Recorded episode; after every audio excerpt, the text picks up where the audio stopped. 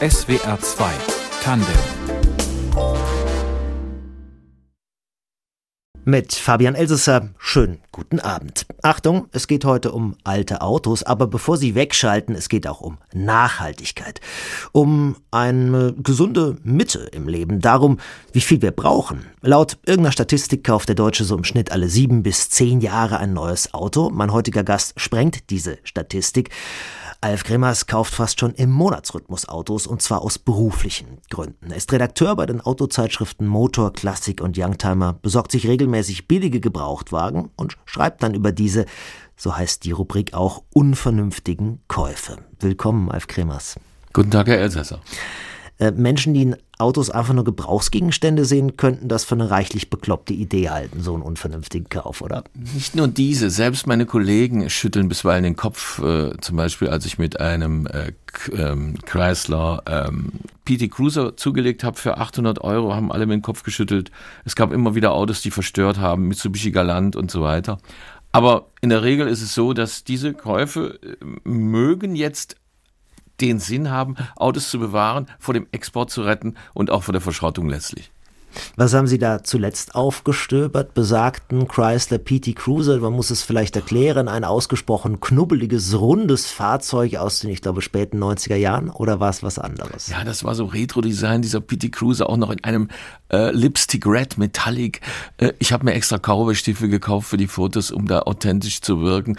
Aber mein letztes Auto war schon etwas seriöser, sehr viel würdevoller, was ich für den unvernünftigen Kauf ausgewählt habe. Es war ein Audi A8 V6 Quattro der zweiten Generation des großen Audi und den habe ich vor etwa sechs Wochen in dichtem Schneetreiben aus dem Allgäu gefischt. Zu Gast ist heute Alf Kremers. Vor allem Alltagsautos von früher Marke, an denen wenig kaputt gehen kann. Und da hat er eine einigermaßen verrückte Rubrik der unvernünftige Kauf. Da holt er sich dann für ein paar hundert bis tausend Euro Gebrauchtwagen und schaut mal, wie weit er damit kommt. Herr Kremers, was soll das?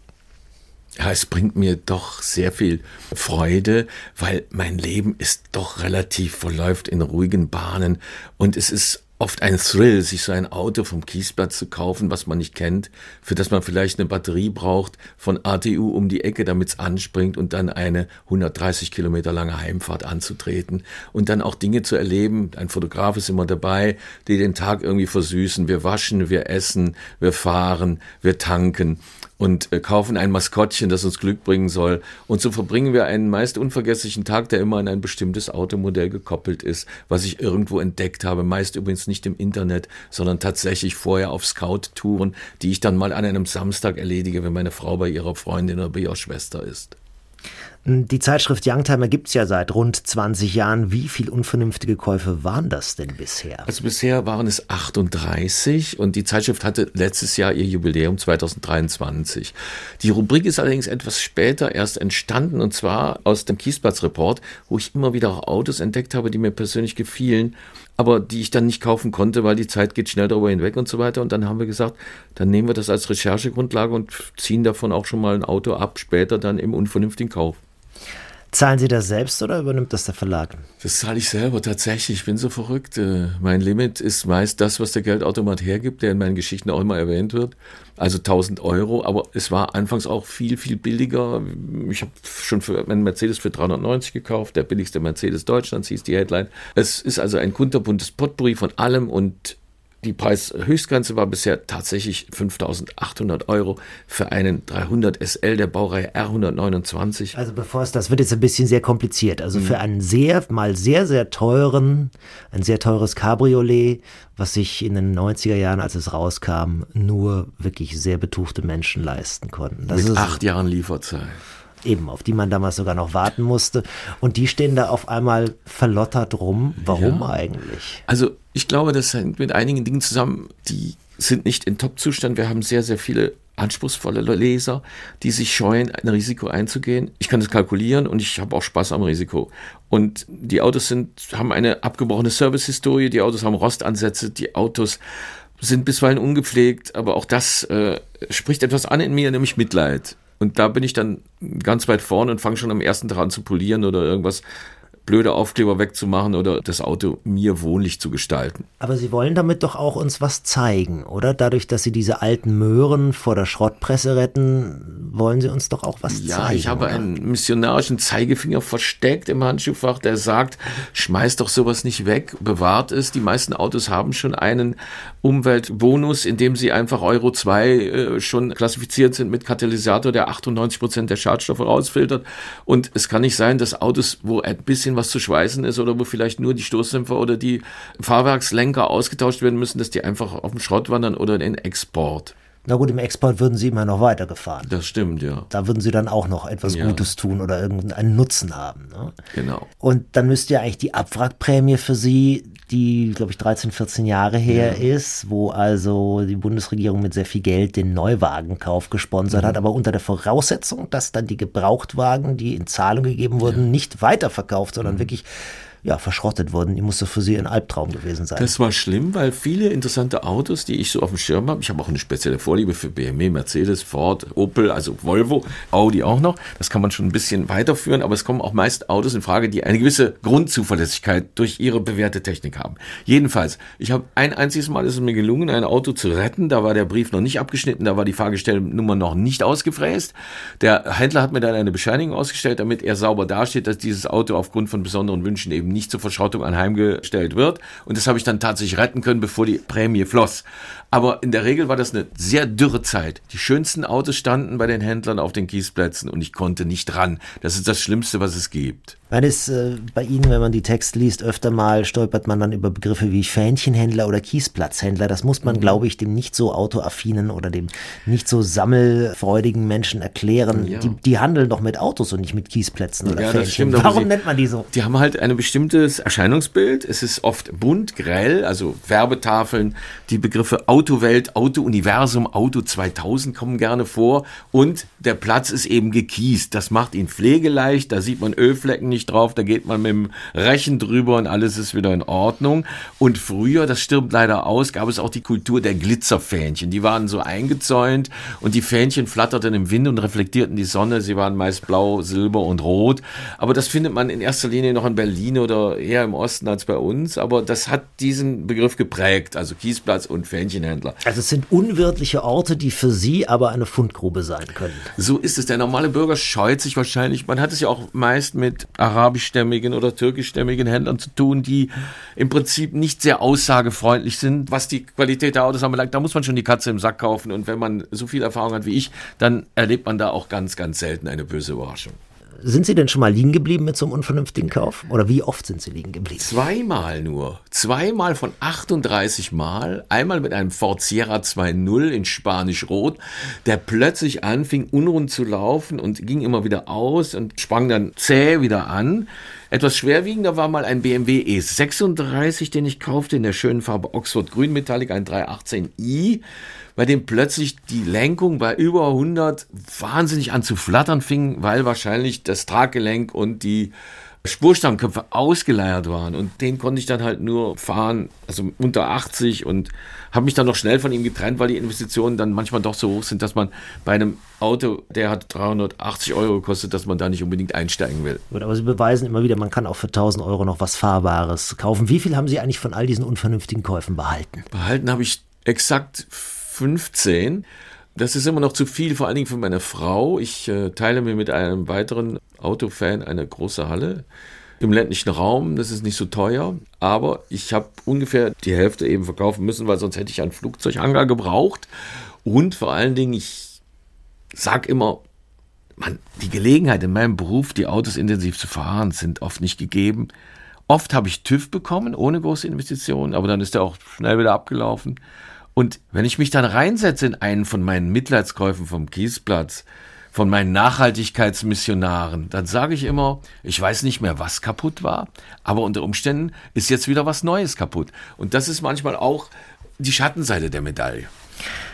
Wir sprechen gleich weiter nach einem Musikwunsch von Ihnen, nämlich Cloudbusting von Kate Bush. Was mögen Sie an Kate Bush? Die Stimme, es war was völlig Neues damals, als die rauskam. Das bekannteste Lied ist natürlich Running Up That Hill, aber das wollte ich äh, eben nicht. Aber ich bin fasziniert von der Frau in jeder Form. Und äh, freue mich, dass sie offenbar ein Comeback erlebt, wie eine Modeerscheinung, wie sie auch Marianne Rosenberg irgendwie mal hatte, dass man offenbar dieses jetzt wieder schätzt und öfter spielt. Das ist der Hintergrund.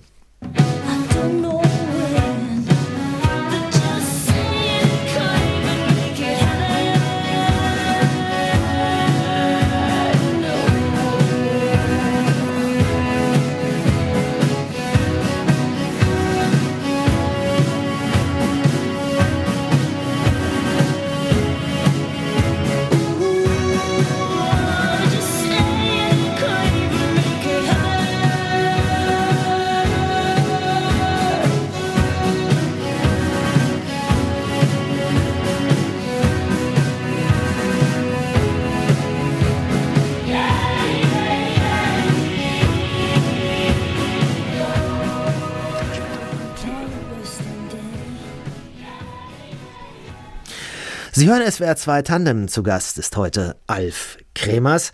Er ist seit vielen Jahren Redakteur und Autor für die Fachzeitschriften Youngtimer und Motor Classic, also Motorjournalist mit einem besonderen Fable, das ihn vielleicht ein bisschen abhebt von vielen seiner Kollegen. Ihr Herz schlägt nicht so sehr für teure Sportwagen oder Hightech-Kreationen, sondern eher so für die Brot- und Butterautos von früher, oder? Genau so ist es. Das, was im Kreise der Familie gefahren wurde, das, was mein Vater fuhr, das, was aber auch in meiner Jugend mich geprägt hat, so in den frühen 80ern. Ich hatte mal einen Ford Taunus sehr lange, ich hatte auch mal einen Opel Ascona eine Zeit lang. Ich war schon immer irgendwie vom Geschmack her sehr bürgerlich, habe Limousinen bevorzugt und sogenannte Jedermann-Autos. Und die findet man besonders häufig auf Kiesplätzen, vor allen Dingen der Marken Mercedes, BMW und Audi, weil das eine exportträchtige Gattung ist und da gelingt es mir immer wieder ein Schnäppchen rauszuziehen, wo ich sage, da kann ich nicht Nein sagen.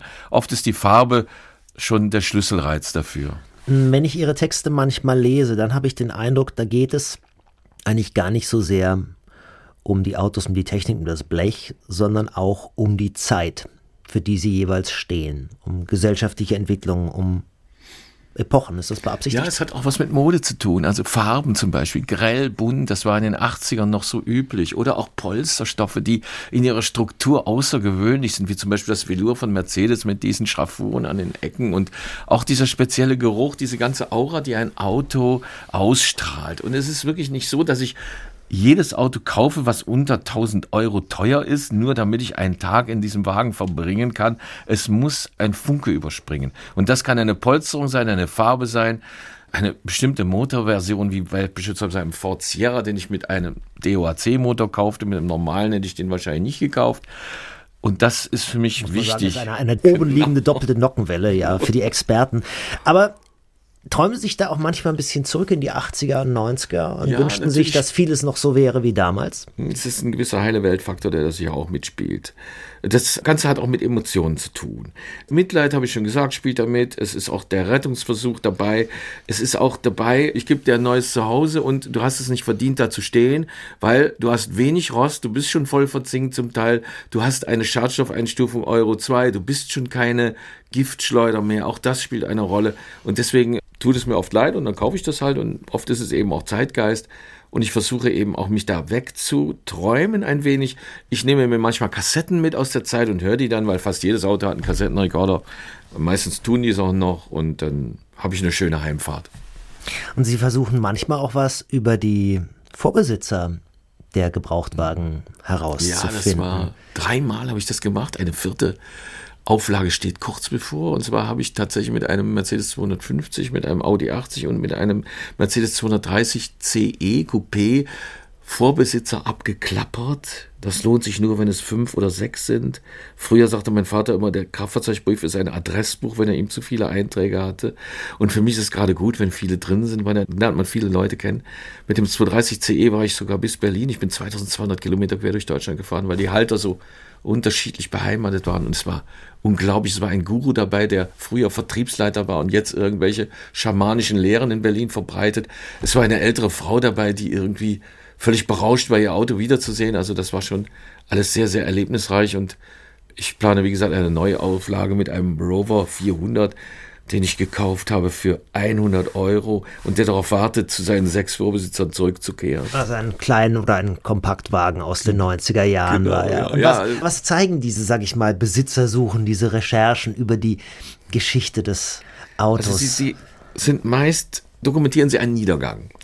Die ersten zwei, drei tun viel, da ist das Serviceheft noch voll, da ist noch Begeisterung fürs Auto da, Putzmentalität, wie auch immer. Aber dann ist es so, dass die, insbesondere bei diesen beiden Mercedes, die ich ausgeführt habe, dass dann plötzlich die soziale Leiter ein bisschen runtergeht und dann gibt es dann auch den Schichtarbeiter, der es dann gekauft hat, weil er sich so unbedingt wünschte. Also es ist eine Vermengung von Schicksal, von Sozialentwurf, die dazu führt, dass einfach so ein Brief plötzlich lebendig wird. Das sind Namen, die für etwas stehen. Und das war für mich besonders reizvoll, es zu erfahren. Ich wurde überall sehr, sehr freundlich aufgenommen. Ich kann mich erinnern, bei dem Mercedes 250 war eine ältere Frau, der Mann ist gestorben und der hatte eine Dialyse und die fuhr den immer damit. Das war also tränenreich. Ja, es, und dann muss man da auch pietätvoll drüber schreiben. Was ist eigentlich der Unterschied zwischen Young und Oldtimer? Diese Begriffe schwirren ja da immer so ein bisschen Also im das Raum. ist nicht trennscharf. Also es gibt die Deutung 30 Jahre, sobald ein Auto ein H-Kennzeichen hat, Ein ist es ein etablierter ne? Klassiker, der dann auch entsprechend teuer ist und eine entsprechende Wertschätzung genießt, aber man kann das nicht automatisch übertragen. Das ist keine Zeitautomatik, die da läuft. 30 Jahre dann Klassikerstatus. Es ist auch keine Beförderung oder höhere Weihe. Es gibt Autos, die gerade im Youngtimer-Bereich aufgrund ihrer Form, Design, Farbe, Mode ein Zeitgeist ausstrahlen, der ewig Youngtimer bleiben wird. Wir haben Mitte der 70er Jahre irgendwie so eine Zäsur. Davor sind Autos klassisch, Holz, Leder, Chrom, danach Kunststoff, Stoffe, die schrill sind, Farben, die schrill sind, Designs, die außergewöhnlich sind. Und diese Autos sind eben für die experimentierfreien 70er Jahre stehen die und die werden niemals, ein Granada wird niemals ein etablierter Klassiker. Ein Ford Granada, ein Opel Ascona, ein, ein Audi 100 hat immer, transportiert immer Zeitgeist, viel stärker als Luxusautos es tun. Aber das ist gerade das, was Sie dran mögen. Ja, genau, genau. Also sozusagen ein erreichbarer Luxus Ja. einer Mittelschicht, die es so vielleicht gar nicht mehr gibt. Ja, so ist es. Manchmal findet man auch Dinge in Autos, Kissen, die bestickt sind noch mit der Autonummer, Maskottchen und so. äh, Das ist dann auch sehr schön. Oder alte Landkarten noch oder Straßenkarten. Sind Sie vielleicht doch so etwas wie ein Apologet der gesunden Mitte? Also auf jeden Fall. Es ist ja auch so, dass ich mich autografisch spiegle. Ich komme auch aus der kleinbürgerlichen Welt und bin viel mit diesen Autos groß geworden, auch von Verwandten. Später habe ich viele solcher Autos besessen und deshalb äh, möchte ich, dass nicht nur die Highlights Porsche, Ferrari und äh, Maserati oder auch nur die äh, hochwertigen Mercedes SL äh, überleben, sondern auch die, die einst die Stützen der mobilen Gesellschaft waren. Und da ist die Sterbequote besonders hoch. Die wurden zwar in hunderttausender Stückzahlen produziert, aber es sind ganz wenig davon übrig geblieben. Und wenn ich dann mal einen sehe, wie kürzlich habe ich einen Passat gesehen, in Rot, Baujahr 86, da konnte ich dann nicht Nein sagen. Diese Begeisterung für Autos, die kommt also noch aus der Kindheit? Ja, ich habe früh angefangen mit äh, Autobegeisterung. Ich weiß nicht, vielleicht hing es damit zusammen, dass wir wohnten ländlich und mein Vater kam spät nach Hause und manchmal ging meine Mutter nicht auf die Straße und da kamen dann die Autos und meine Mutter hat immer gesagt, das ist ein Opel, das ist ein Ford und so weiter und so. Das war die Keimzelle, weiß ich nicht. Dann gab es die Konkurrenz Matchbox oder Siko-Auto oder Automotor und Sport. Beides kostete Anfang der 70er 1,80 und ich habe mich mal so und mal so entschieden. Also mal was zum Lesen, mal was zum Schieben. Genau. Und dann kam noch die Prospektsammelleidenschaft, die dann auch aufkam, so mit 10, 12 Jahren. Da bin ich Autohäuser abgeklappert und habe dann um Prospekte gebettelt und die habe ich heute noch. Und das war also auch sportlich für mich äh, durchaus eine Herausforderung, weil Autobäcker Düsseldorf war 35 Kilometer weg von mir, bin ich mit dem Fahrrad hingefahren. Ein Es großes sind- Luxusautohaus, ja. ja, genau. Oder ganz schwierig war es bei Mercedes. Die waren mit den Prospekten immer sehr knauserig. Da musste man dann immer sagen, ja, mein Vater hat keine Zeit und so. Und dann wollten die dann auch schon mal so eine Adresse wissen, damit der Autovertreter dann an der Tür klingelt. Was meinem Vater natürlich überhaupt nicht äh, gefallen hätte. Und so habe ich mir dann auch eine Deckadresse au- ausgedacht, nur um an diese Prospekte zu kommen. Sie werfen auch wahrscheinlich nur sehr ungern Dinge weg, oder? Sie heben Ja, gerne das was auf. Zieht oder? sich durch mein Leben und ich habe leider, ich habe so vier große Kellerräume, aber da darf nur ich rein. Und äh, ich habe auch andere Sammelleidenschaften. Ich habe schon mal Schreibmaschinen, Radios, Kofferradios und solche Dinge, die mit Technik zu tun haben, die früher andere weggeschmissen haben, die haben meine Leidenschaft schon entzündet. Und da spiegelt sich eben auch der Zeitgeist wieder, den ich auch mit den Autos bewahren möchte. Wollten Sie auch schon früh wissen, wie funktioniert der ganze Krempel eigentlich? Ja, ich äh, hatte schon früh ein Buch aus dem Meyer Verlag, der bekannt ist durch Meyers Lexikon. Das hieß, wie funktioniert das, das Auto?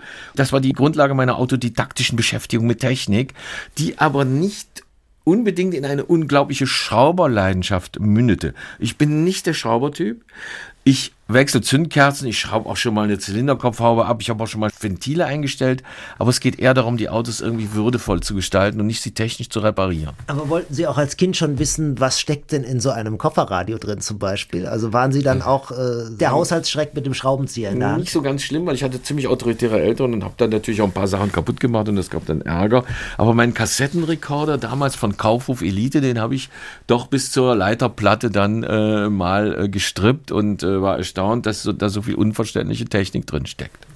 Hobby und Beruf sind bei Ihnen schon deckungsgleich, kann man sagen, oder? Also Sie Ja, schreiben also ich über die wollte- Dinge, die Sie begeistern. Es ist so, dass ich eigentlich durch meine Autobegeisterung Ingenieur werden wollte, aber meine Schulnoten im Mathematik-Leistungskurs waren nicht so, dass man sagen konnte, das ist eine richtige Basis dafür. Da habe ich mich entschieden, meine Lieblingsfächer zu studieren, Geografie und Germanistik. Das mündete dann auch im Schreiben. Aber ursprünglich stand der Autojob an erster Stelle, aber da hatte ich nicht die Voraussetzung, Ingenieur zu werden, glaube ich. Nochmal zurück zum heiligen Blechle. Was waren denn die Autos Ihrer Kindheit, in denen Sie groß geworden sind? Mein Vater war eher automobiler Endverbraucher. Er war jemand, der äh, Real Estate äh, mehr bevorzugte als Autos. Er fuhr abgelegte Mercedes, drei hintereinander, zwei Ponton. Das ist dieses rundliche Auto aus den 50er Jahren und dann anschließend eine sogenannte Heckflosse. Dann hatte er vom Rost die Nase voll, kaufte sich einen Neuwagen, ein Audi 100 voll verzinkt und den fuhr er fast bis zum Ende seiner Tage. Also mein Vater hatte, sagen wir mal, so viele Autos, wie ich im Vierteljahr gekauft habe in seinem Leben und war kein besonderer Autofreak, aber er war Auto interessiert. Das muss man schon sagen. Er hat mir auch viele technische Grundbegriffe auch ein bisschen beigebracht. Das ist schon so, aber ich bin auf den Weg eigentlich selber gekommen durch diese Prospekte, durch die Beschäftigung mit Autos, durch die auch durch einen Schulfreund, mit dem ich zusammen Autohäuser abgeklappert habe in Freistunden. Sie sind dann erst beim geisteswissenschaftlichen Studium, wahrscheinlich Genau. äh, auf Lehramt, vermute Richtig, ich. Ja, genau. vermute ich mal. Äh, Sind da dann irgendwie die Schreiberei reingerutscht, waren auch mal bei einem Uhrenmagazin, So wenn es, ich mir ja. recht entsinne. Mal etwas ketzerisch gefragt. Mhm. Wie sinnhaft finden Sie das, was Sie da machen? Also, das ist schon eine gute Frage, weil ich sehe mich ja schon als jemand, der in erster Linie sein Mütchen kühlt oder sein Hobby lebt. Dadurch habe ich nicht das soziales Prestige und nicht das Ansehen eines Arztes, der Leben rettet oder eines Rechtsanwalts, der vielleicht einen Konkurs zugunsten der Mitarbeiter abwiegelt. Das ist mir schon klar. Aber ich glaube, dass mein Job schon Sinn macht, weil viele Leute lesen das, viele Leute finden das unterhaltsam. Ich habe mich schon immer irgendwie als Mitglied einer Unterhaltungsbranche gesehen, aber mit einem fundierten Hintergrund. Nicht das, was wir heute bei sozialen Medien haben. In all meinen Berichten kommen technische Sachverhalte vor. Es wird auf konstruktive Eigenheiten des Autos eingegangen. Also es ist nicht so, dass man einfach nur ein Zeitgeistgefühl wabern lässt, sondern dass man das auch konkretisiert anhand von Fakten. Jetzt nochmal ein Musikwunsch von Ihnen, von einer bekannten Band, ein nicht so bekannter Song, Downstream von Supertramp. Wie kamen Sie auf den? Ich kannte ihn nicht. Also der verbinde mich, das ist ein bisschen emotional aufgeladen, so mit frühen äh, Liebschaften und so weiter. Der ist auch sehr sentimental. Also das ist so etwas, was mich geradezu so äh, zurückführt in die Zeit als Gymnasiast, so mit 15, 16 Jahren. Wir gehen mit.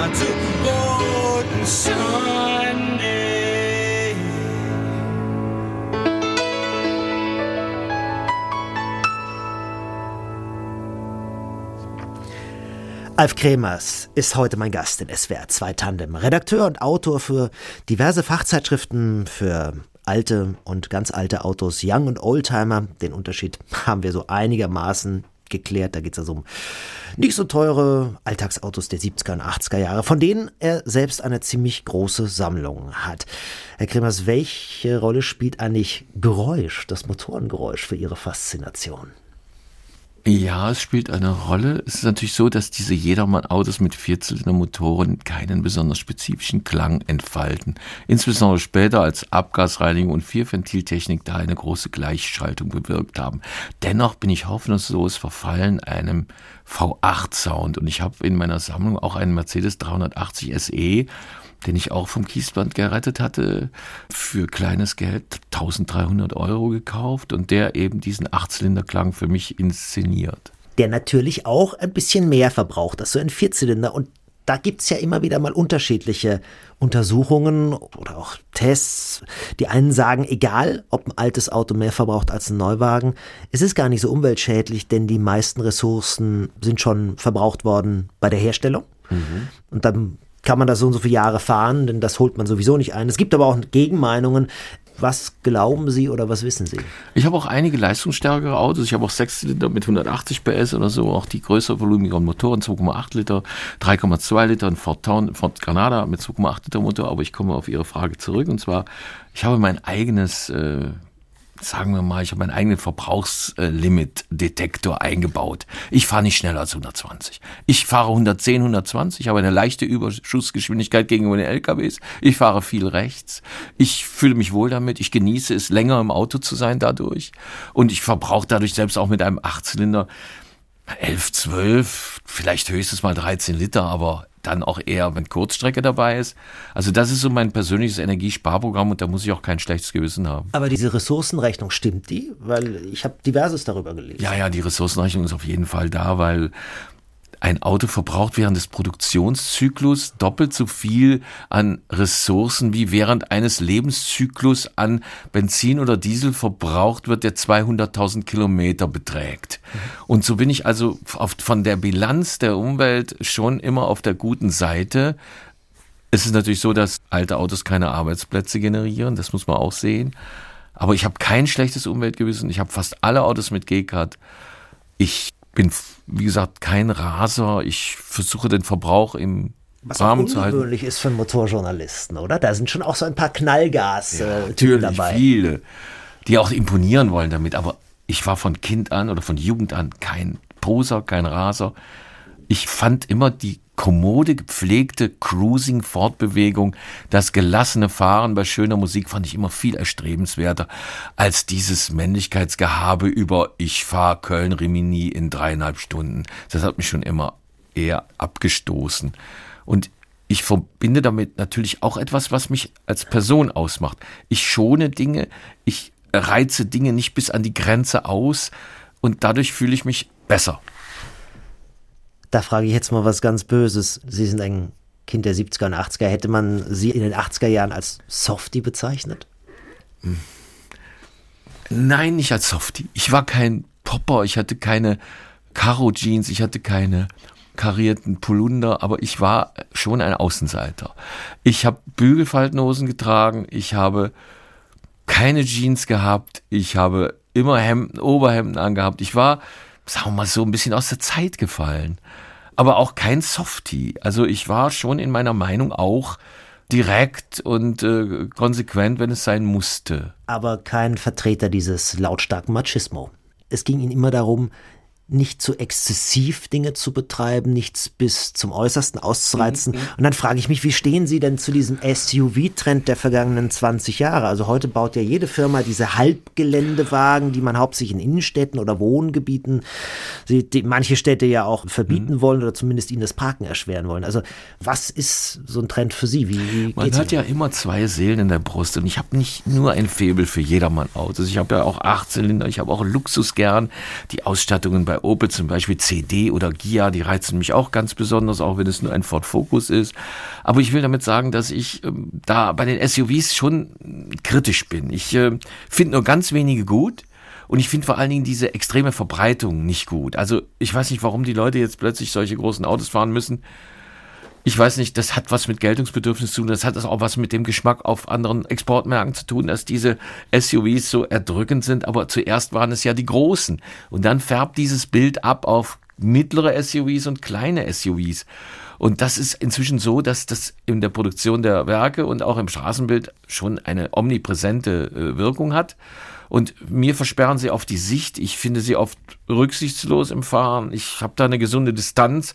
Wenngleich ich gestehen muss, dass ich den Porsche Cayenne der ersten Generation sehr, sehr toll finde, auch stilistisch. Und wenngleich ich gestehen muss, dass ich einen Range Rover der Baureihe ab 2002 auch sehr, ähm, ja, äh, von schöner Präsenz finde. Er suggeriert vielleicht auch das, was ich nicht so bin, äh, von meiner Herkunft, also eine gewisse repräsentative Macht, aber die finde ich in der S-Klasse Mercedes genauso oder in einem 7er BMW und ich habe nicht die Skrupel dabei wie bei einem SUV. Was meinen Sie, wie lange werden wir den Verbrenner noch haben?